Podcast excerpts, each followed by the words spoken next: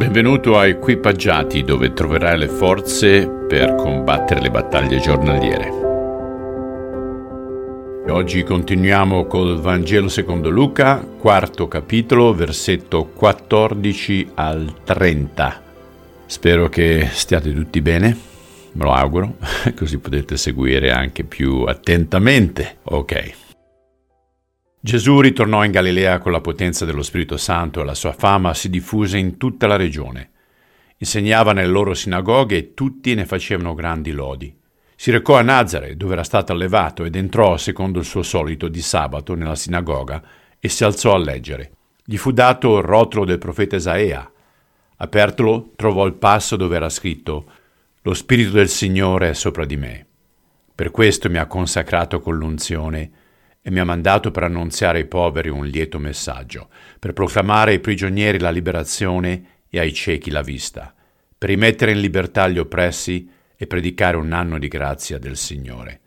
Poi arrotolò il volume, lo consegnò all'insegnante e sedette. Gli occhi di tutti nella sinagoga stavano fissi sopra di lui. Allora cominciò a dire, Oggi si è adempiuta questa scrittura che voi avete udita con i vostri occhi. Tutti gli rendevano testimonianza ed erano meravigliati delle parole di grazia che uscivano dalla sua bocca e dicevano Non è il figlio di Giuseppe? Ma egli rispose Di certo voi mi citerete il proverbio Medico, cura te stesso. Quanto abbiamo udito che accadde a Cafarna o fallo anche qui, nella tua patria. Poi aggiunse Nessun profeta è ben accetto in patria. Vi dico anche c'erano molte vedove in Israele al tempo di Elia, quando il cielo fu chiuso per tre anni e sei mesi e ci fu una grande carestia in tutto il paese. Ma a nessuna di esse fu mandato Elia, se non una vedova in Sarepa di Sidone. C'erano molti lebrosi in Israele al tempo del profeta Eliseo, ma nessuno di loro fu risanato se non Naam, il Siro. All'udire queste cose, tutti nella sinagoga furono pieni di sdegno. Si levarono, lo cacciarono fuori dalla città e lo condussero fin sul ciglio del monte su quale la loro città era situata per gettarlo giù dal precipizio.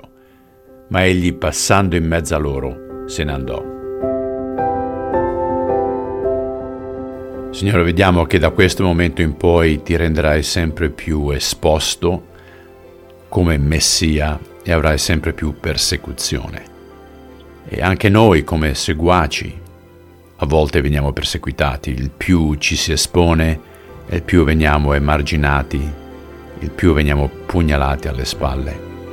Però tu dici anche che è una benedizione essere perseguitati per il tuo nome.